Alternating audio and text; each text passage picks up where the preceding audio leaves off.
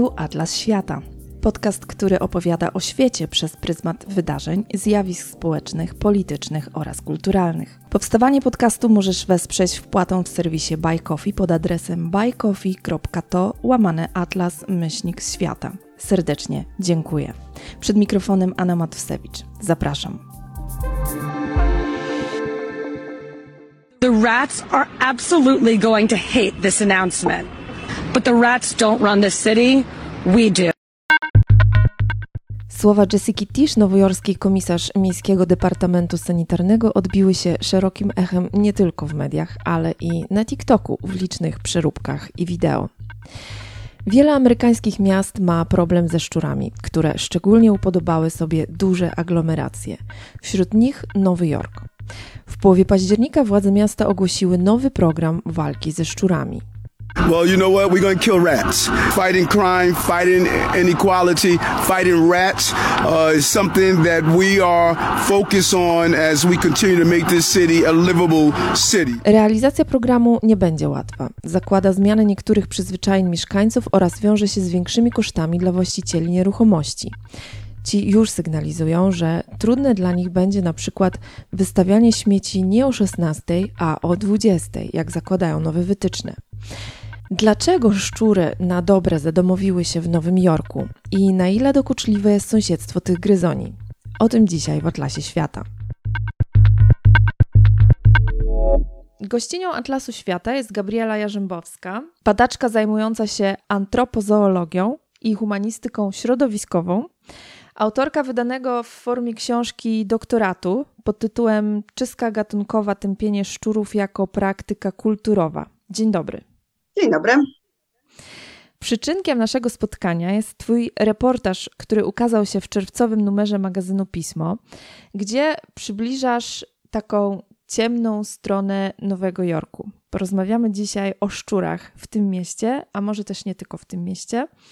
I zacznę od ciekawostki. Otóż w archiwalnym wydaniu New York Times z 1865 roku znajdziemy artykuł, gdzie autor pisze, że Nowy Jork zyskał mroczną sławę z powodu niezwykle szybko rosnącej populacji szczurów. Od tego czasu minęło ponad 150 lat i wygląda na to, że te szczury zadomowiły się na dobre w Nowym Jorku. I moje pytanie brzmi: dlaczego to właśnie w Nowym Jorku szczury tak dobrze się czują? Do tego stopnia dobrze, że miasto jest uznawane za najbardziej zaszczurzone, jeśli można tak powiedzieć, w świecie.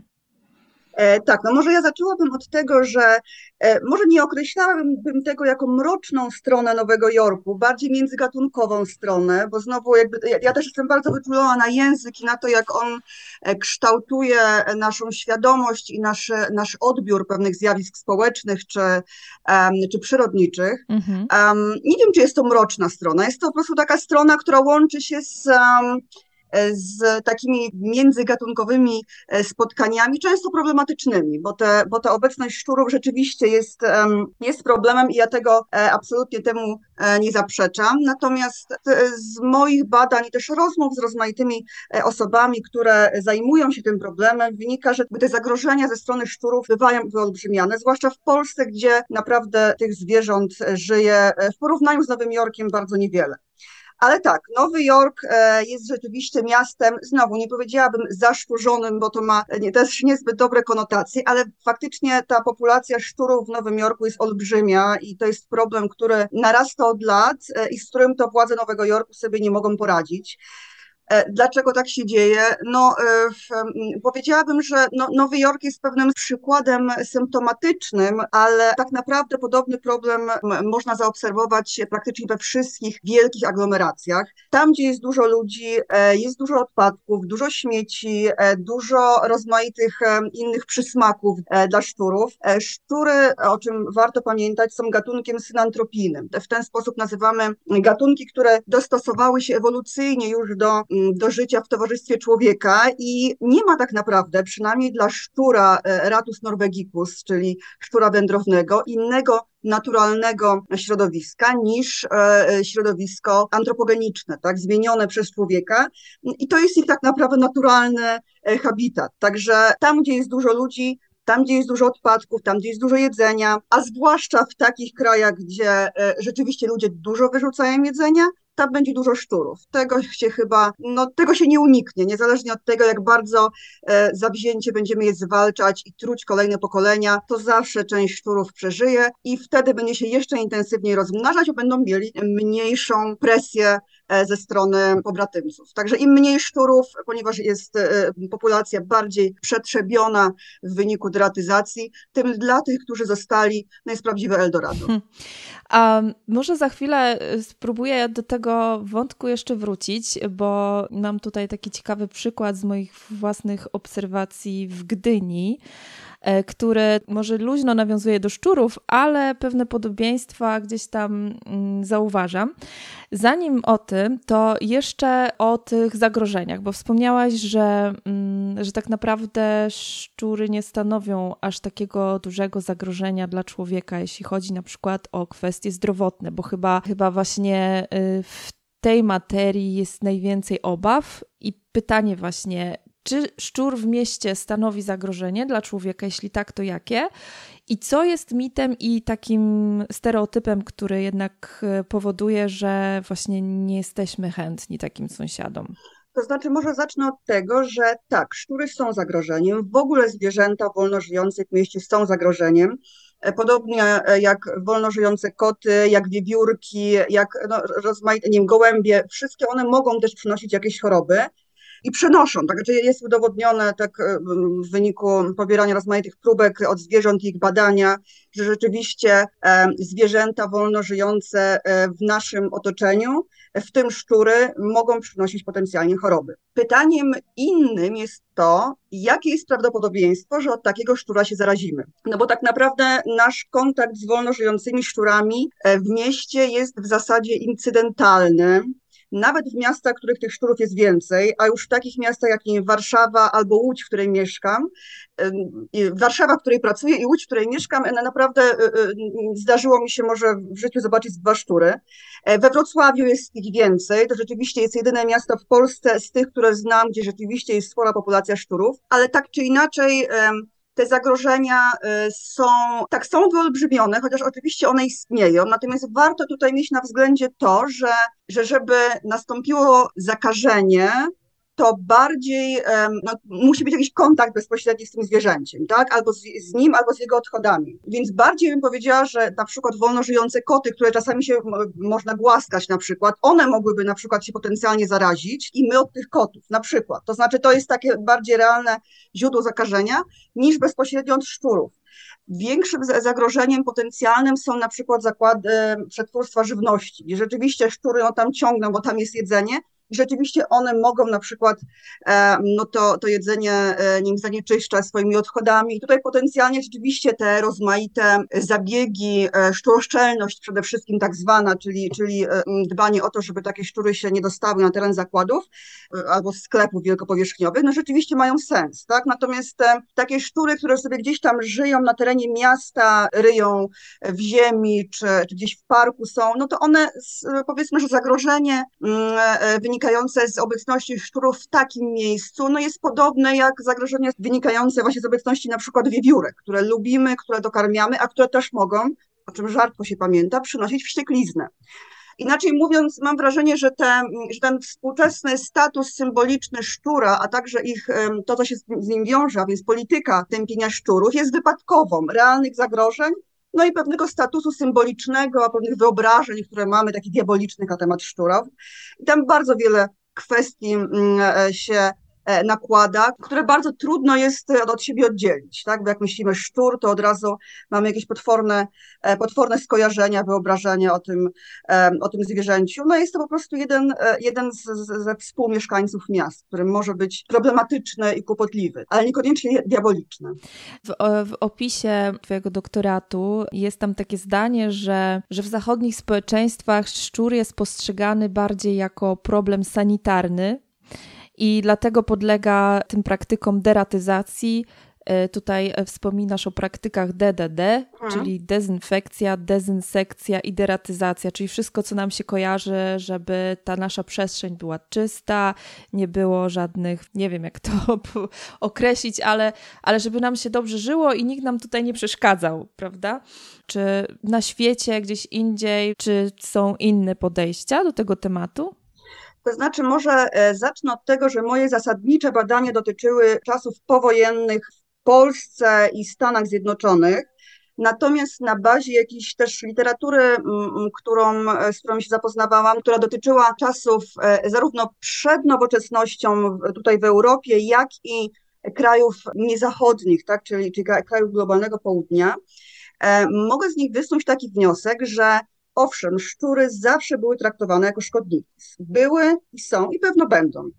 Natomiast w, w, kulturach takich niezachodnich, tudzież kulturach przednowoczesnych, tak bardzo, bardzo już uogólniając w tym momencie, istnieje pewien rodzaj nie chcę powiedzieć, że akceptacji, bo ludzie nie akceptują szczurów, szczury im przeszkadzają, szczury y, y, są konkurentami człowieka w dostępie do żywności, szczury e, no, są w większości społeczeństw nielubiane, aczkolwiek nie we wszystkich, przy czym szczury zazwyczaj traktuje się jako po prostu jeden ze szkodników, to znaczy nie ma takiego podziału, tak jak e, na przykład w kulturze zachodu, co jest niezwykle interesujące, e, mniej więcej u, u zarania nowoczesności nastąpił taki podział na status symboliczny szczura i myszy. Znaczy, myszka jest czymś miłym, sympatycznym, może być też szkodnikiem, ale raczej takim, e, powiedzmy, no, nie przeraża. Mamy, wiadomo, myszkę Miki, która jest taką, e, no, ra, raczej pozytywną postacią. Mhm. No i mamy tego diabolicznego szczura. E, no i warto pamiętać, że w czasach przednowoczesnych e, status symboliczny obu tych zwierząt był podobny. W wielu krajach e, e, globalnego południa nadal tak jest. To znaczy są to zwierzęta, które po prostu się tępi, bo, bo przeszkadzają, natomiast nie mają e, aż tak silnych konotacji związanych ze śmiercią, z chorobą, nie budzą takiego oburzenia. Znaczy ja mam wrażenie, że, że, że w, gdy, gdy, rozmawiam z ludźmi tutaj w Polsce czy, czy, czy w Stanach Zjednoczonych, ogólnie w, w krajach Zachodu, obecność szczuru w otoczeniu człowieka staje się nie po prostu problemem, takim jak problemem są, nie wiem, wolno żyjące koty dla niektórych, tak, albo gołębie, tylko jest czymś nie do pomyślenia, znaczy jest jakąś aberracją, jest czymś oburzającym, to znaczy jest e, pewnym zaburzeniem pewnego wyobrażenia o dobrym, cywilizowanym życiu. Znaczy gdzieś, gdzie żyją szczury, to znaczy, że to jest, e, to się kojarzy z jakąś patologią, z, jakąś, z jakimś upadkiem cywilizacji. E, proszę zwrócić uwagę, że w, w wielu na przykład filmach takich postapokaliptycznych, gdzieś tam w, są przedstawiane opuszczone E, miasta, takie już z, z jakimiś rozwalającymi się budynkami, tam biegają szczury, tam już nie ma człowieka, są szczury, że jakby ten szczur jest takim symbolem właśnie upadku. I wydaje mi się, że to jest coś, co różni jednak nas, e, współczesnych ludzi Zachodu od E, od reszty ludzi, którzy żyją albo żyli dawniej na kuli ziemskiej.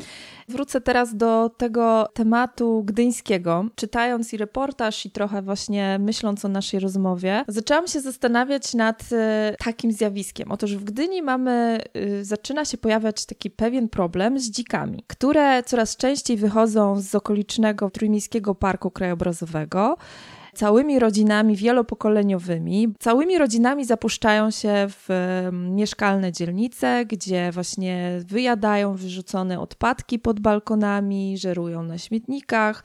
Coraz lepiej się tutaj czują, po prostu spacerują sobie po ulicach, po dzielnicach jak u siebie. No i o ile na razie ta sytuacja jest taką jakby trochę ciekawostką, ale jeżeli dalej będziemy być tak nieuważni, jeśli chodzi o wyrzucanie śmieci, jedzenia tak dalej, to tak obstawiam, że te dziki coraz chętniej będą tu przychodzić i w ogóle mogą za chwilę nie wracać do tego lasu, bo po co, prawda, kiedy mają tu dostęp po prostu do łatwego jedzenia.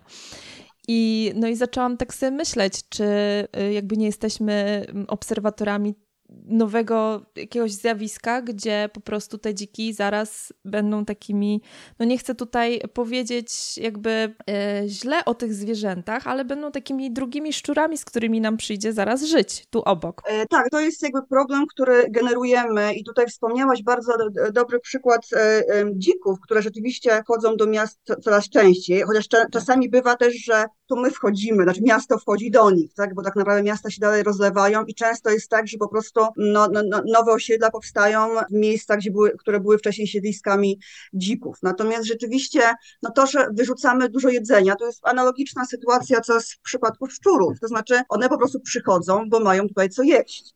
I no, to jest potencjalnie niebezpieczna sytuacja. To znaczy, to oczywiście nie, nie, chodzi o to, żeby tutaj wpadać w panikę, ale może być taka sytuacja, że na przykład do tej pory, tak jak mówisz, jest to trochę ciekawostka, ale w pewnym momencie e, jakaś e, locha z małymi na przykład e, pogna dziecko i je poturbuje, bo no, jest taka możliwość, prawda, to jest dzikie zwierzę, -hmm. no i zacznie się obława na dziki i po prostu odstrzeliwanie na masową skalę. W związku z tym wydaje mi się, że to, co jest problemem to jest to, że my często nie zauważamy tego, jak dany problem się pojawia, a wręcz sami go tworzymy, tak, nie, jakby nie myśląc, nie zastanawiając się, co nasze działania mogą przynieść e, i to, że my zapraszamy tak naprawdę te zwierzęta, trochę oferujemy im jedzenie, no i w pewnym momencie to może być problem. E, zarówno, no oczywiście jak to są jakieś niewielka populacja szczurów w mieście, albo dziki, które raz na jakiś czas e, wchodzą i coś zjedzą ze śmietnika, nic wielkiego się nie stanie. Natomiast jeśli te populacje no, będą się bardzo rozwijać i rzeczywiście będzie tych zwierząt dużo, no to,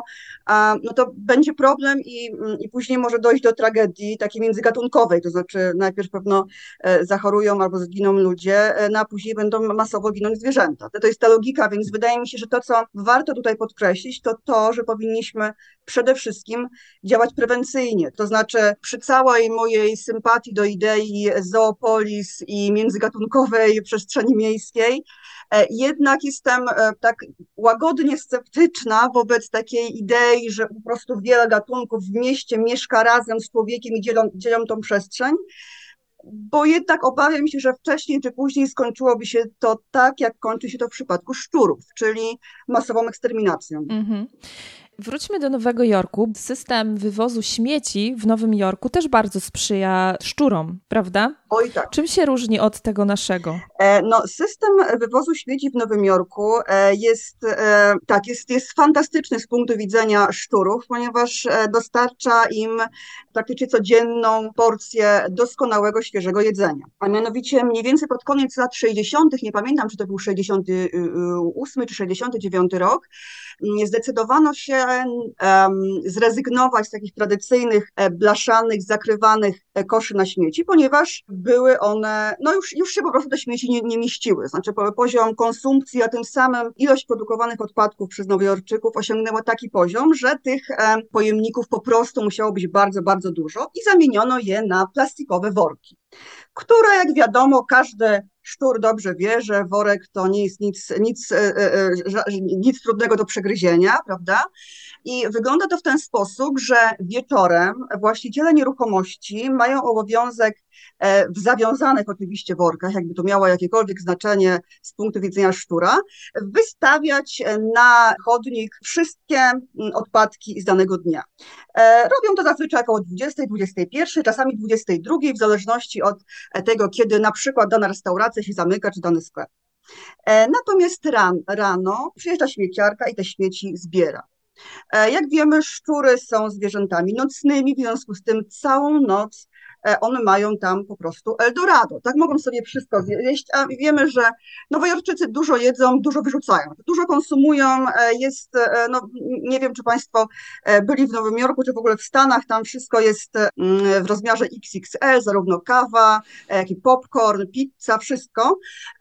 I ludzie tego nie przyjadają, wyrzucają, nie tylko w, w tych workach, generalnie ludzie wyrzucają wszystko, jak leci na ulicę, tam generalnie to jest bardzo brudne miasto po prostu. Mhm. i rzeczywiście szczury e, praktycznie jak się idzie wieczorami po e, ulicach Nowego Jorku, to wiele z tych worków po prostu się rusza, dosłownie. To znaczy ja naprawdę jak jechałam do, tam do Nowego Jorku, żeby robić badania właśnie nad szczurami, to wydawało mi się, że to jest trochę przesada, że to jest trochę jakiś fakt medialny, tak, że tych szczurów jest tak dużo.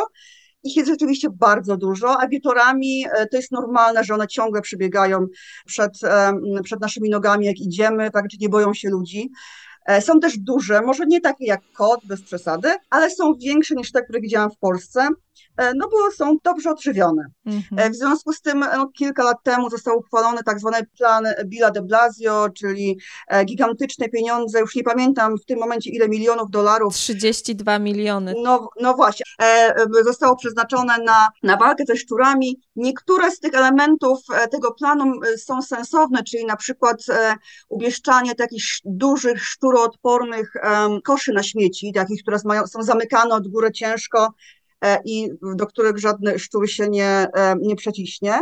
E, no a inne elementy, no to są po prostu szeroko zakrojona deratyzacja, która, jak powiedziałam na początku, no jest, jest rozwiązaniem krótkoterminowym, bo jeśli e, nawet wybijemy 80% populacji, a więcej się nie wybije, bo po prostu e, nie ma takiej możliwości w, w środowisku naturalnym, no to te 20% będą mogły się rozmnażać e, odpowiednio szybciej. W ciągu kilku lat ta populacja wróci do poprzedniego e, poziomu, jeśli tylko które będą e, dostawały pokarm. No a w Nowym Jorku oczywiście dostają mnóstwo pokarmu. Także to jest trochę zaklęte koło, z którego nikt e, nie jest w stanie się wyrwać i to nawet te osoby, z którymi rozmawiałam, które są jakby całe życie poświęcili, poświęcili właśnie badaniu habitatu szczurów w Nowym Jorku, no rozkładają ręce, bo tutaj to no jakby bez zmiany systemowej, bez zmiany y, pewnych zachowań e, społecznych, no praktycznie walka ze szczurami jest skazana na porażkę.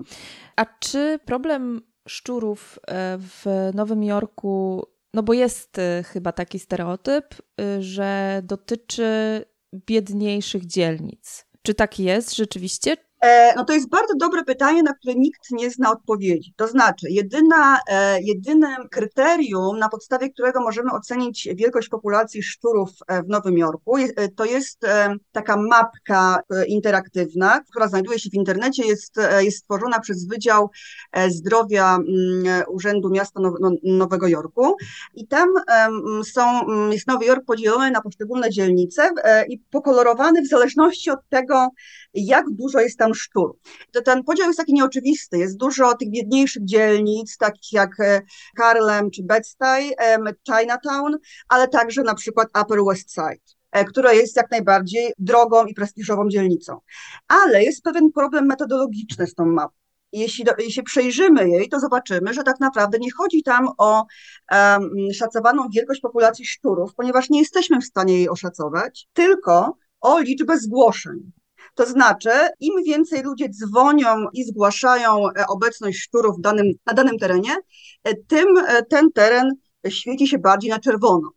Co, jak łatwo się domyślić, pokazuje co najwyżej skalę tolerancji ludzi na, na obecność szczurów a nie na to, jak, jak dużo tam szczurów faktycznie jest. Mm -hmm. Jak rozmawiałam z, z Caroline Bragdon, która zajmuje się właśnie implementacją planu e, Billa de Blasio, to ona zwróciła mi uwagę na to, że największy problem e, z, z tymi interwencjami, znaczy największa ilość interwencji to są często te rejony, które się szybko gentryfikują. To znaczy takie, które tradycyjnie były, no powiedzmy, e, takimi biedniejszymi dzielnicami, ale teraz wprowadza się tam, powiedzmy, klasa średnia, biała najczęściej, no i nagle wszystko zaczyna być problemem. Także jakaś e, jeden czy drugi szczur, który przebiegnie koło posesji.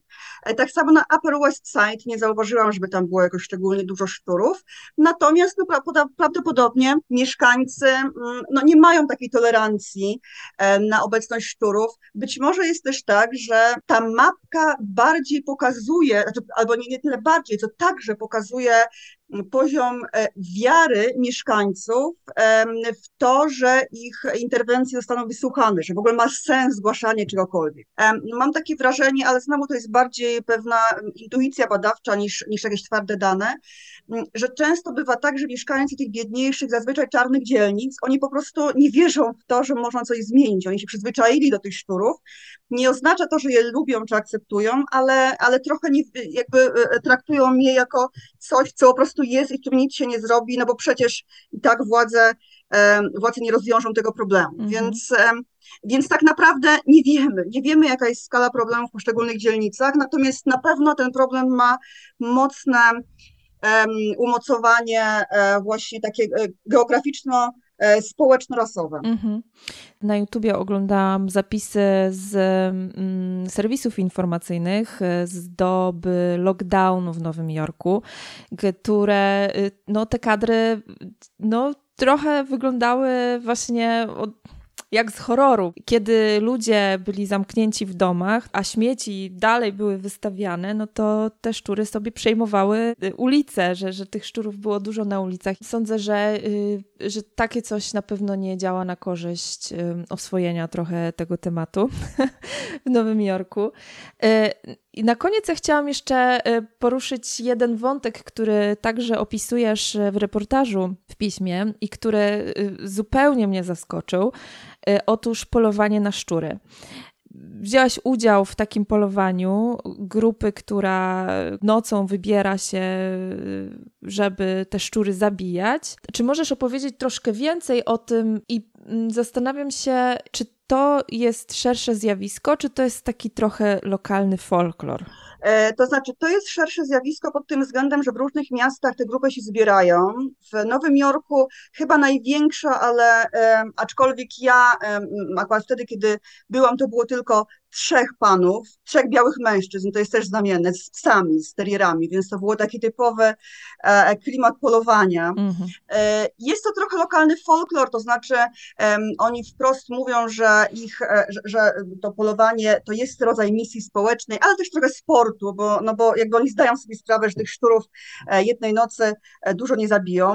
No muszę powiedzieć, że było to dla mnie dosyć trudne doświadczenie, też emocjonalnie, no jest to oglądanie szczurów rozszarpywanych przez, e, przez psy, czy zadeptywanych przez e, tych mężczyzn, no było, było no dosyć e, nieprzyjemne, mm, było dosyć nieprzyjemnym doświadczeniem, ale też bardzo ciekawym. Z drugiej strony myślałam sobie też o tym, że, że tak naprawdę to to, co jest, to, co było dla mnie też jakoś trudne, w, jak gdy uczestniczyłam w tym wydarzeniu, to była brutalność tej śmierci, brutalność z punktu widzenia widza, którym byłam z boku, która niekoniecznie musiała przekładać się na cierpienie zwierząt. Mhm. No bo jednak, mimo że, że, ta, e, że ta śmierć szczurów była no, brutalna, pełna krwi, to ona zazwyczaj następowała, szybko. To znaczy, no, te, te psy były niesamowicie wyćwiczone po prostu w zabijaniu, to było po prostu jak maszyna do zabijania.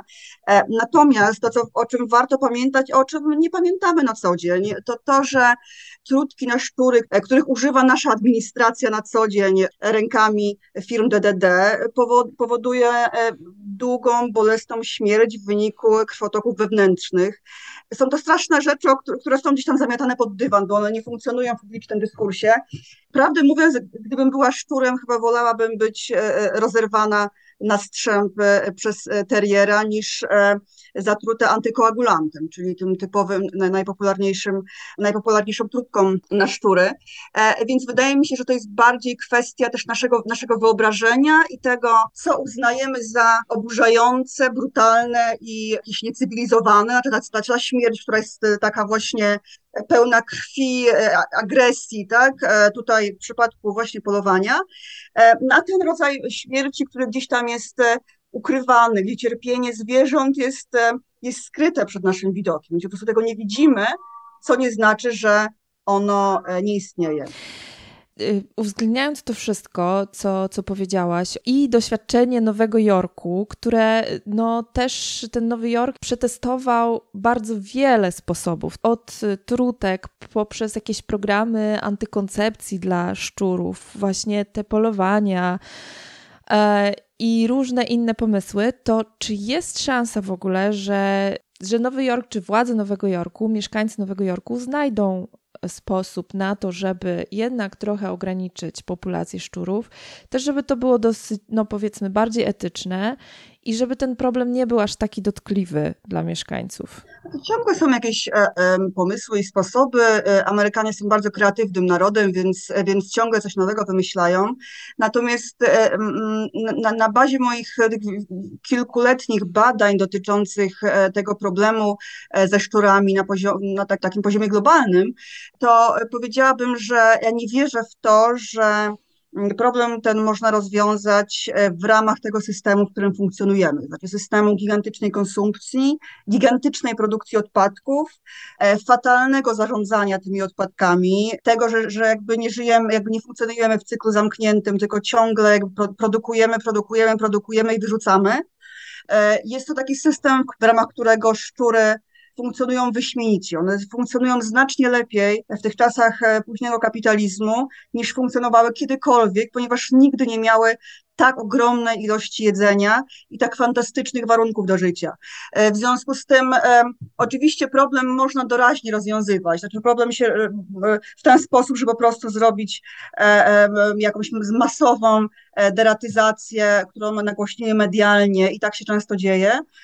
Natomiast to jest wszystko rozwiązanie krótkoterminowe, więc, więc myślę, że dopóki, dopóki Nowy Jork będzie wyglądał tak, jak wygląda, dopóki w ogóle miasta w Polsce w mniejszym stopniu, ale też będą wyglądały w ten sposób, że po prostu piętrzą się nocami e, stosy niedojedzonego nie, nie jedzenia, tak, bo nie szanujemy jedzenia, tylko je po prostu wyrzucamy. Wolimy w, w więcej kupić, zjeść połowę pizzy, a resztę wyrzucić. No, do, dopóty po prostu te szczury będą, e, będą z nami żyły i będą mieć się znakomicie. Dziękuję, dziękuję bardzo za rozmowę. Dzięki. Y, moją rozmówczynią była Gabriela y, Jarzębowska.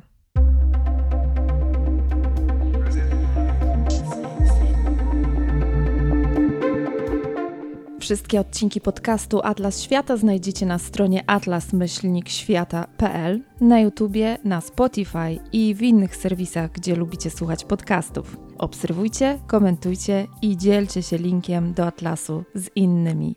Ja się nazywam Anna Mocewicz. Dziękuję za uwagę i do usłyszenia.